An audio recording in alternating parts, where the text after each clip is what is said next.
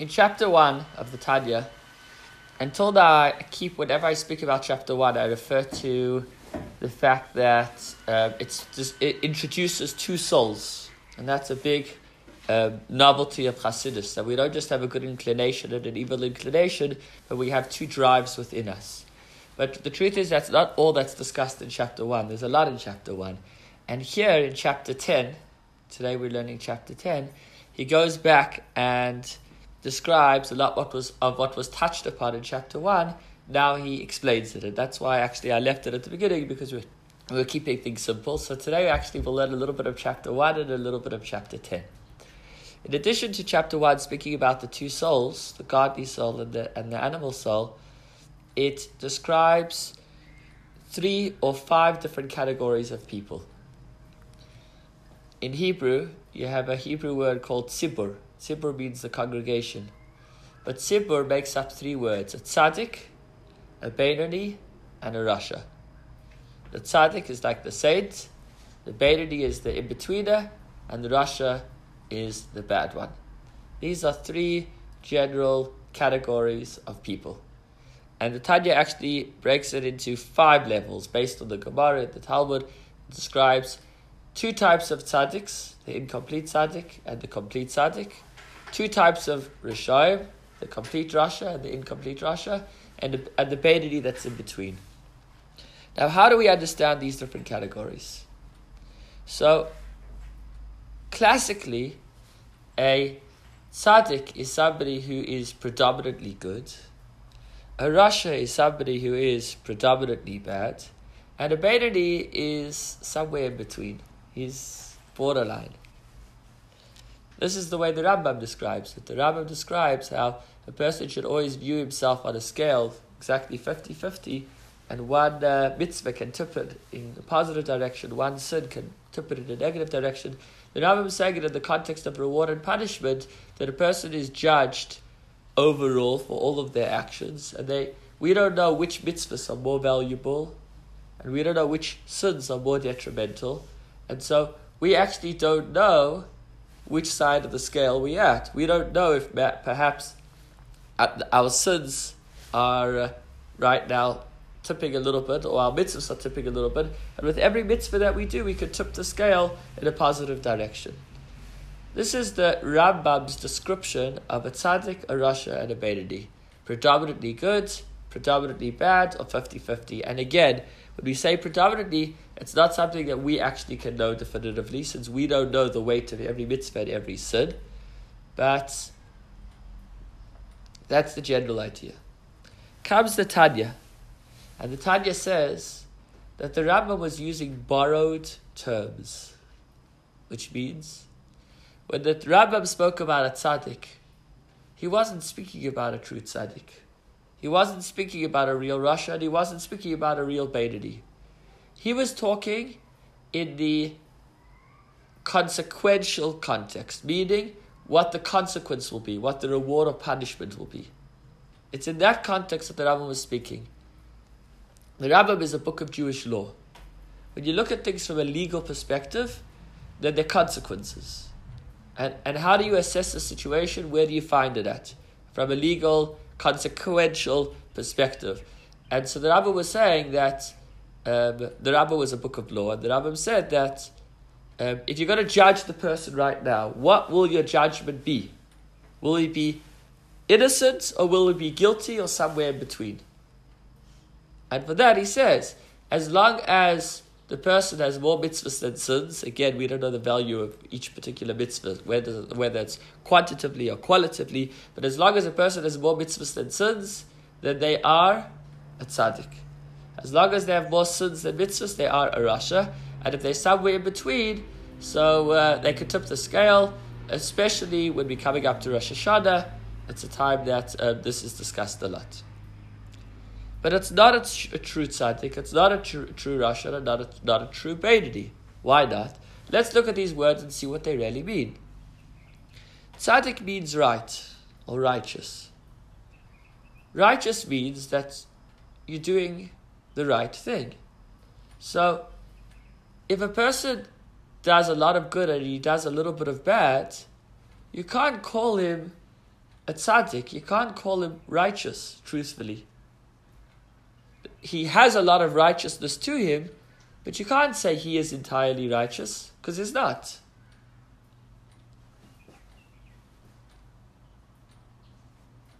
The Tanya takes it a step further. The Tanya says the moment a person does one sin, then the Talmud refers to them as a rasha. They're in the wrong. It doesn't make a difference what it is, whether it's a biblical sin or even if it's a rabbinic sin, something that was instituted by the sages. One of the 613 mitzvahs are to listen to the words of the sages, and so we don't listen to the words of the sages. It could be what seems to be so minute a law, but if we violate it, then at that moment we're in the wrong. We're a rasha. This is the Tanya's true definition of tzaddik and rasha. And the Tanya says, based on this, we can understand what it says elsewhere in the Talmud that there are very few tzaddikim in the world. There are very few people that are entirely righteous, that only have goods to them. So when the Rambam said that you're a tzaddik if you do more mitzvahs than sins, he wasn't saying you're really a tzaddik. He was talking about your innocence in, in, in, as far as how you'll be judged. But that doesn't mean that you've only got good goods to you. to demonstrate this, the Tanya brought an episode uh, uh, uh, where one of the great sages, Rabbah, said that I'm a Beinoni, I'm an in-betweener. And Abaye said to him, What are you talking about? You're an in-betweener? You're like such a great sage. And we know that Rabbah, he never stopped learning for a second until even the angel of death was unable to take his life from him because as long as a person is um, holding on to Torah, which is life, they can't be affected by death. And literally every second he was learning. He didn't have a moment of, of, of a pause in his life. So how could he have said, such a high level person like Rabbah, how could he have said that he's just a Beinoni, he's just an in-betweener? And certainly wasn't just trying to be humble, because that's another whole class. We'll get there, please God. That humility is not just um, to pretend when you know it's not. It's not just to make as if. So he wouldn't call himself a Beinoni if that was there was nothing about him. That was a Beinoni. The Tanya says that, however, the moment a person does any sin, they're already considered a rasha. There's something bad about them. So then, what is a Beinoni? This whole discussion introduces the deeper look of Chassidus. That we can't just look at how a person acts, but we need to look at what's going on inside of them. And so we said that the difference between a tzaddik and a Beinoni is beneath the surface. The Beinoni also doesn't sin. For all practical purposes, if you saw a Beinoni in the street, you would think he's a tzaddik. And the truth is, you wouldn't know whether a person is a Beinoni or a tzaddik because the moment a person sins, they're a rasha. So a Beinoni does not do anything wrong. So why is he not a tzaddik? He's not doing anything wrong, but it doesn't mean he doesn't want to do something wrong. And that's the difference between a tzaddik and a Beinoni. The tzaddik is entirely righteous, which means that every fiber of his being is only directed towards righteousness. The Beinoni has inner conflict, but he's able to prevail in the way that he acts.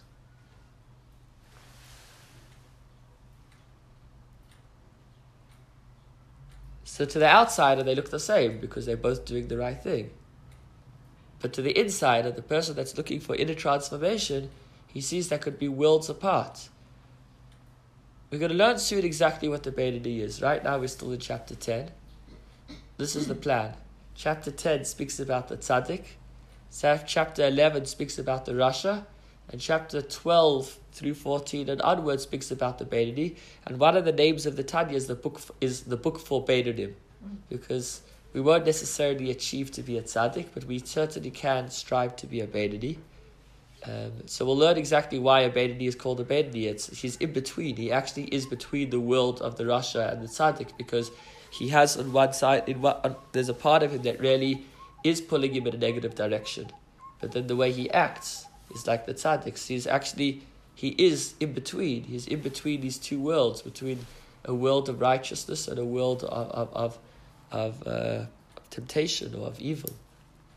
Can we say that, in a way, Beinoni is a, on a higher level, almost more preferred, because there's a conflict? Choices at the end are still right. Is there something that he has over and above the tzaddik for that reason? That's a great question. The question is, um, if the tzaddik, if the Beinoni is dealing with heavy conflict, and he's uh, actually winning the conflict, then that sounds like he's achieving a lot more than the tzaddik.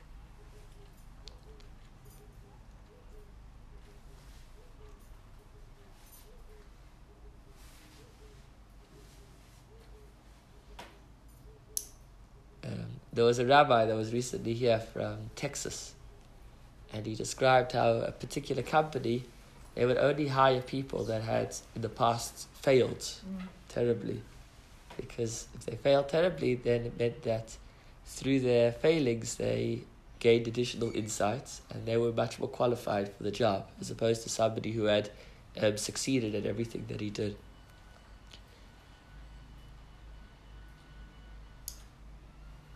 So are we saying it's good to fail? Not at all. But is it good to have failed? Absolutely. So it's hard to give a definitive answer to that. I could say with confidence that yes, the the the, the is on a much higher level than the tzaddik in a certain context because of the battles that he fights and because of what he achieves. But we're not looking to fail. So to not that the Beinoni fails, we're not looking for conflict. When we do engage in conflict and we are victorious, that's extremely powerful.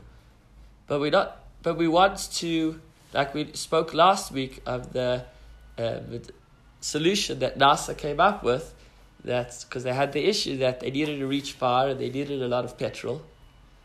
But to have petrol, you need to have a container. If you have a container, then you're heavier. If you're heavier, you need more petrol. So NASA came up with a solution that what they need the most petrol for is to launch, and subsequently they don't need as much petrol. So what they actually do is they drop the gas container, the first container that had the initial gas, they drop it once they've used it. And the Rebbe brought this as an analogy that we, we, have, a, we have struggles where we want to, at a certain point, drop certain struggles and move on to other struggles. Mm-hmm. We want to be able to drop certain containers. So, yes, the Beinoni is greater than the tzaddik in his courage and, and the battles that he fights, but we're looking to achieve, to go beyond them. We're looking to win some battles, and we're not just eternally stuck in the same place. The Beinoni may be eternally stuck in the same place, and, and, and that can make a person despondent. And when we learn more about the Beinoni, we'll see how he shouldn't be despondent because he has an incredible role to play. But today we're learning chapter 10, which means we're learning about the tzaddik. And so we're going to speak about the virtues of the tzaddik. Are the tzaddiks alive today? Great question. So before I answer that question, let's first get a more of a thorough understanding of what exactly the tzaddik is. And why are we learning about that if we can really never achieve that level? Great question. So I, we've gone back to chapter 1 and now to chapter 10. What happened with the uh, eight chapters in between? What was from chapter 2 to chapter 9 or to chapter 8? We learned about the two souls. We learned about the godly soul and we learned about the animal soul. And what did we learn? Hopefully, you could tell me a little bit. But we learned that we're not just talking about two voices, we're talking about two personalities, two very sophisticated drives that exist within us. We spoke about how each the godly soul and the animal soul can gain control over our mind, over our heart, over our thoughts, our speech, our action. We're complex, there's a lot to us now we utilize these tools, now that we understand that it's not just about what you do, but it's a matter of all of your consciousness. So we use this vocabulary to understand what it means to be a tzaddik.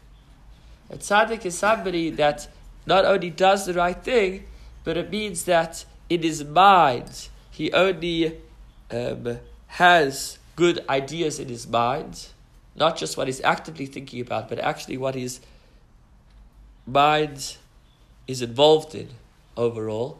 And in his heart, he only has good feelings. Parenthetically, um, in uh, modern times, you would say a good feeling is love, and a bad feeling is hate. But the truth is, that's not the Tanya's definition. The Tanya says that um, uh, the definition of a good or bad feeling is not love or, or, love or hate. It's what that feeling is directing the person towards. and that's it, or what it's directing the person away from. Which means that actually love and hate can equally be good or bad, believe it or not.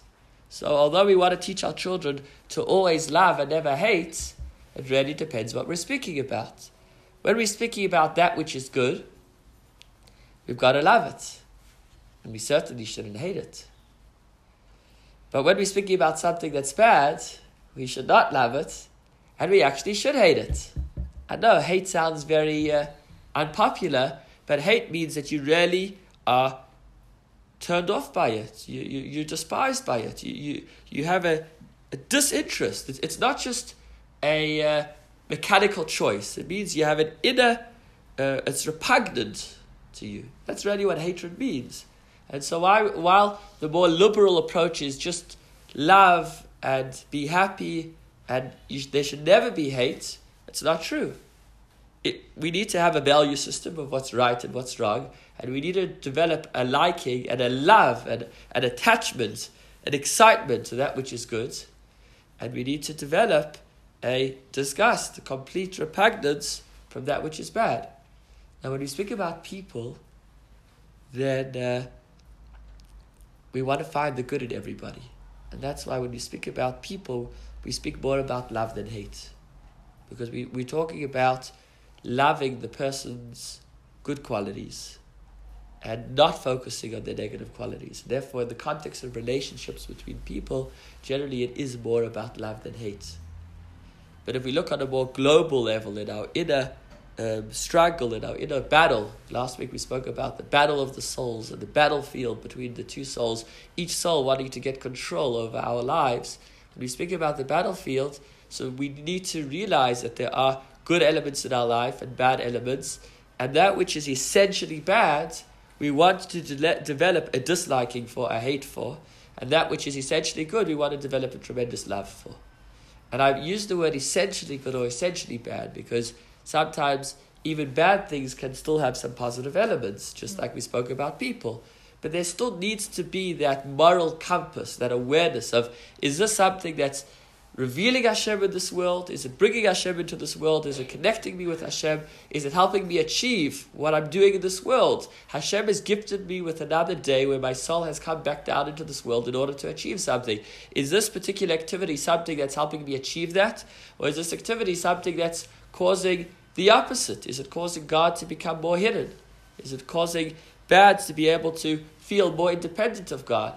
And, and so we need to have that moral compass of, of, of good versus bad and develop a, a, a liking towards good and a disgust towards bad. That said, the tzaddik is somebody that loves everything that is good and hates everything that is bad. Not everybody, but everything. Do you think a tzaddik even has such a word? Hate. Yeah. I said it's very unpopular. But, But- I can't imagine that tzaddik even knows to hate. He's repulsed by things that are not good, I guess. So then, But I don't even know if it, for me a tzaddik is not even like on earth. It's like uh, always it's more spiritual, more Uh. with Hashem. That's my. I think you're talking about an angel. That's what an angel is. An angel is, is somebody that doesn't come into this world. But no, but an angel is not in this world, but a tzaddik is in this world. But a tzaddik's mind is always above. If that's my understanding of a tzaddik. a tzaddik is somebody who is entirely righteous, which means everything about him is about good and God. Yeah.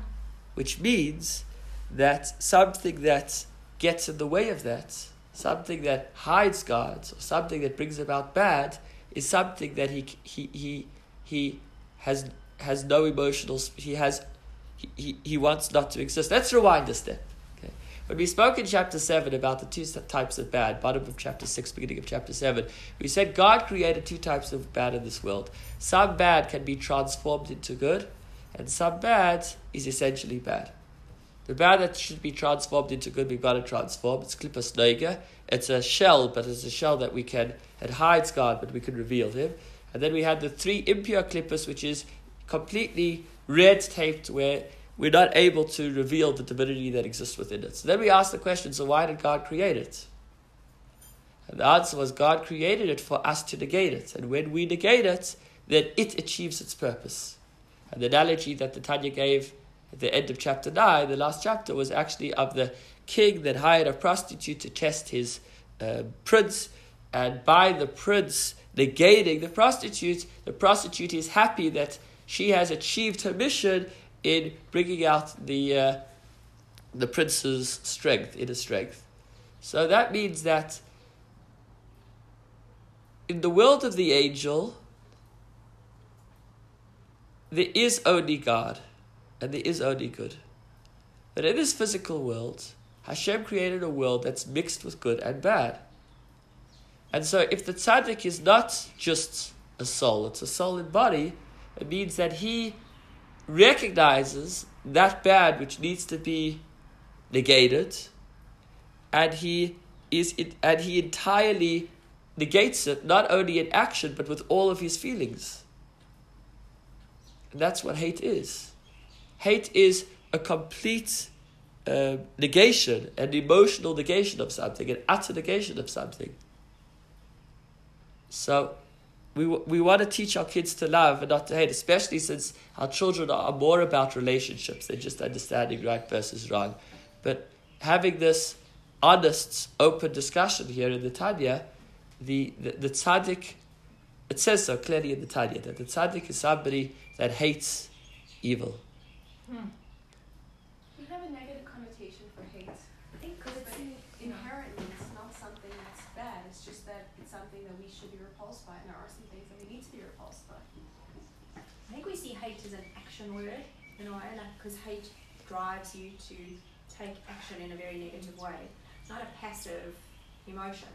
Whereas a tzaddik, you'd imagine not to be riled up in any negative way about something. Mm. So they'd be, they almost, from what I can understand you're describing, the tzaddik would almost just be completely shut off to that, won't engage in that, whereas hate seems like Mm. an engagement with it. It's a, it's, a, it's a form of a relationship. Yeah. But, but, but I'll argue and I'll say that the tzaddik, doing what he needs to do in this world, will engage with everything in the correct way. If it's something that it needs to be eliminated, then he'll go full force on it. Again, distinguishing between people and, and, and, and character. We're not talking about, God forbid, looking to eliminate people because people have a, rede- a redemptive factor. They have good within them. But if there's something that's negative, then I'll fight it. I mean, ju- just to use a, a, an analogy, uh, or an example, I should say.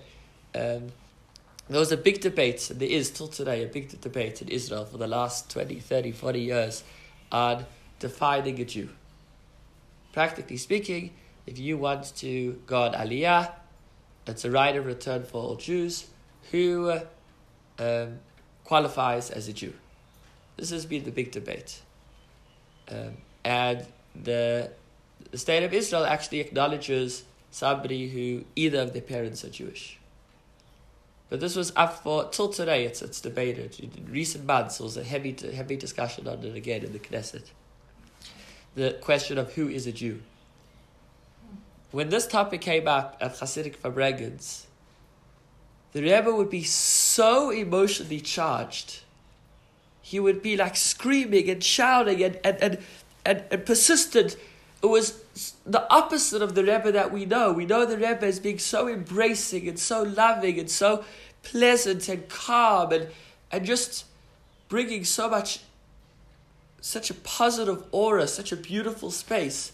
But here the Rebbe felt very strongly that this is an issue that is really um, can seriously endanger the Jewish people.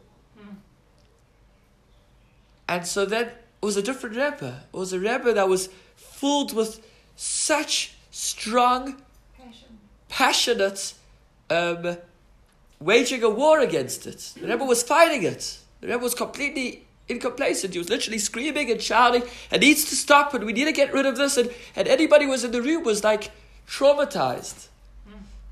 Because the Rebbe is not just an angel, the Rebbe was, was soul and body, which meant that that if it's something that's negative, then we need to get get rid of it. So maybe I'll just leave. I've tried to answer the question as best as I can. I think it's a very it is a very different perspective. Um, hopefully clarifying to keep or being clear of the difference between people and concept. But um, now let's turn it around because that's not what the tzaddik is all about. The tzaddik is not about hate, chas v'shalom. It just means that he loves that which Hashem loves and he hates that which Hashem hates, really. By the way, I could just bring a few analogies and suddenly it'll make a lot of sense. When you talk about, um, I don't know, the Madoffs, or the, I, should, I don't need to mention names, the recent scenario of the uh, um, Hollywood or producer that was discovered to, uh, what was it called, Me Too? That was discovered to. Uh, act, have acted uh, terribly uh, uh, immorally, and and and we do need it when we look at those things. We, if somebody says, "Look, you know, he did the wrong thing," but no reason to get like emotionally charged or excited about it, like whatever, like you know, it's it's, it's okay, like it's he's a good. No, it's not. In other words, we all have areas in our life where something is simply intolerable, and another example, uh, child abuse, right? The moment you hear somebody um, excusing the child abuser, you start to worry, like, you know, like, what's, is this, is, is, is you know, everybody, um, every person should be represented in court, and, and, and, and there's a place for prosecutor and defendant in every scenario, but, but uh, as people, we naturally start questioning because something seems awfully wrong the moment that somebody is not completely uh, repulsive feels repulsive towards somebody that is involved in such disgusting activity. Okay, let's move on from the topic of hate. But these are all examples of appropriate hate. But that's not what the tzaddik is all about. What is the tzaddik all about? The tzaddik is about where every fiber of his being is directed to do, towards doing the right thing. And therefore, as appropriate question, do, does such a person actually exist in this world? We need to be reminded of what it says at the beginning of the Tanya, the very first line of the Tanya says that before a soul comes down into this world, it's asked to take an oath to be a tzaddik and not to be a rasha. It doesn't just say a person is asked not to be a rasha. Hmm. It's asked to be a tzaddik. Chassidus and the Tanya very much believes that we do need to strive to be a tzaddik.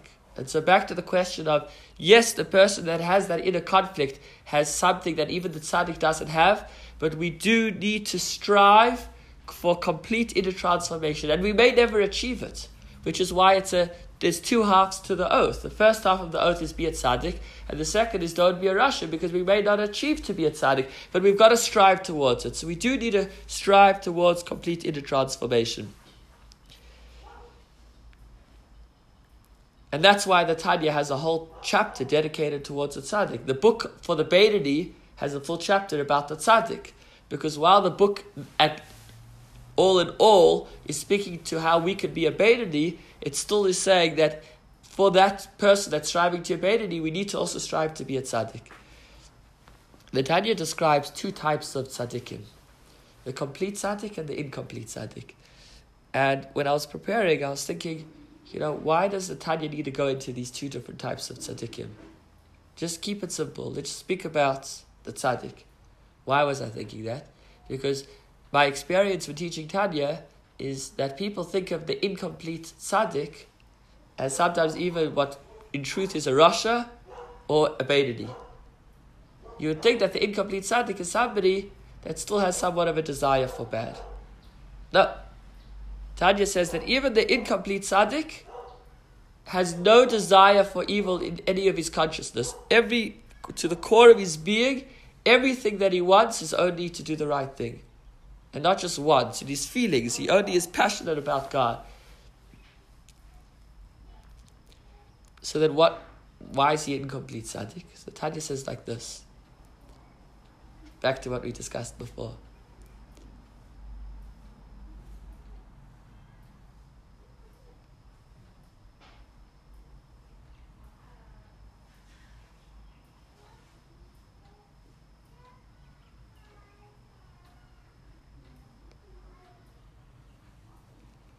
If he hasn't completely transformed the animal within him,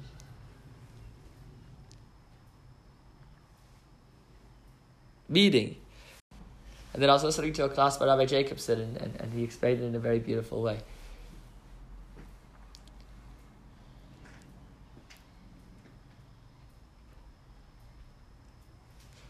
Let's talk about the animal soul. The animal soul does not have transcend, transcendental vision, meaning that animal soul is not able to see things on what God wants. The animal is just able to see planet Earth. It's able to see the food in front of him. Our animal within us is that drive for just um, uh, for what? What is the drive of the animal? Energy. Energy. I like that. In other words, the animal doesn't want to do bad. The animal just wants to have a good time. However, the animal lacks the ability to see God. And therefore, if we don't direct the animal, then the animal will direct us towards a selfish, materialistic um, direction. And the more we listen to the animal within us, the, the deeper we could dig ourselves, which means that as the animal is just looking to have a good time, since it doesn't have a perception of godliness, it's going to find whatever avenues it can find to have a good time, and eventually it could be bad avenues. And as it as it causes us to become more materialistic and more um, submerged into the material, then we lose our spiritual consciousness until we could actually come to sin. So there's a distinction between the core of the animal and the the way it acts out. At the core, the animal just wants its energy. It's not bad. But if that energy is not directed towards a higher purpose, it will a per- lead a person in a negative direction. So Rabbi Jacobson gave the analogy of the teenager versus the, the old man. The old man he has his schedule. He and he said actually really it could be that it's the reverse. We're just using this as an analogy. The teenager has a lot to learn from the old man, but we're going to just bring out a point of here. The old man is somebody who is has experience, he's organized, he gets up at whatever time he gets up. Sorry if some of you are feeling old. And goes to sleep never later than whatever time it is. At a certain time, he shuts down and and he's reliable. He he, got, he gets through his day and he does what he needs to do, as opposed to the teenager. You know, if he wakes up before uh, I don't know what time, two in the afternoon on a Sunday, then it's a reason to celebrate. Um, he's all over the place. He, he's he's not reliable, and he's just not performing. Yet, the teenager has a tremendous energy teenagers like turn the world over. So what's going on? He's got this tremendous energy, but it could sometimes just be directed into silly spaces. So you, the old man shouldn't say to the teenager, you know, stop with all your mishugasim and all your craziness and just start doing what you need to do. Wake up in the morning, go to sleep at night, perform, because what you're doing is you're actually killing the energy. He's got tremendous energy, the teenager. But he doesn't have that vision of the old man. But if you could take that energy of the teenager and direct it towards good stuff, he'll fly. He'll turn over the world. It, it, it, it's, it's like fire. That was an analogy that the Rebbe once gave the teenager. Fire, it's, fire can cook, cook up a storm or it could just cause damage. So back to where we started. The animal within us is like the teenager. The animal is excited. And naturally, he could slip towards being excited about silly things. But the tzaddik is somebody who's completely transformed himself to the point that all of the excitement of the animal is also now pulling him towards making uh, to transforming the world into good. Back to the question: Do such people actually exist? As a chassid, this is what makes a rebbe different from any other Torah sage. You could have a Torah sage that is well versed in all of the Talmud and and and, and exceptional of uh, in his ability of, of, of knowledge and directing the people, but it doesn't mean that he does not have inner conflict. It could be that Torah sage still has a desire to do the wrong thing, and he is still at most a Beinoni.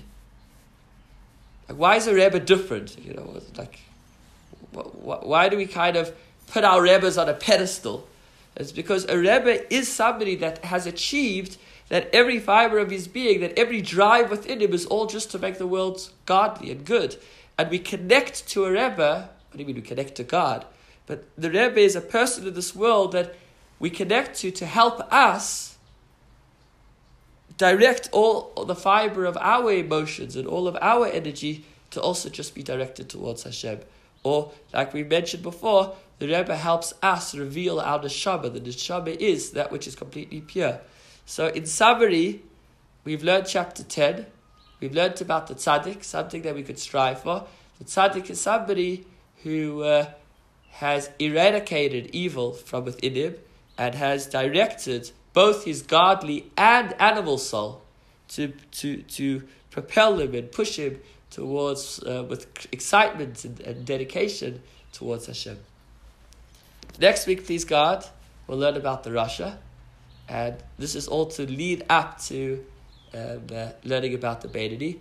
But again, we're supposed to learn from every chapter, and so although we may not be able to achieve it on a grand scale in some little area in our life, we can take an area that until now was a battle and say that this particular um, uh, gas canister I'm going to drop, and I'm going to now, see how in some area I could actually despise evil, whatever evil it would be, something that until now maybe I was more tolerant of. Now I'm less tolerant of. Again, it doesn't sound liberally popular to be intolerant, but it's of evil, and to have more of a love and excitement towards something good, and to find a little tzaddik moment in our life if we're not a tzaddik at all times. Thanks for joining. Thank you so much.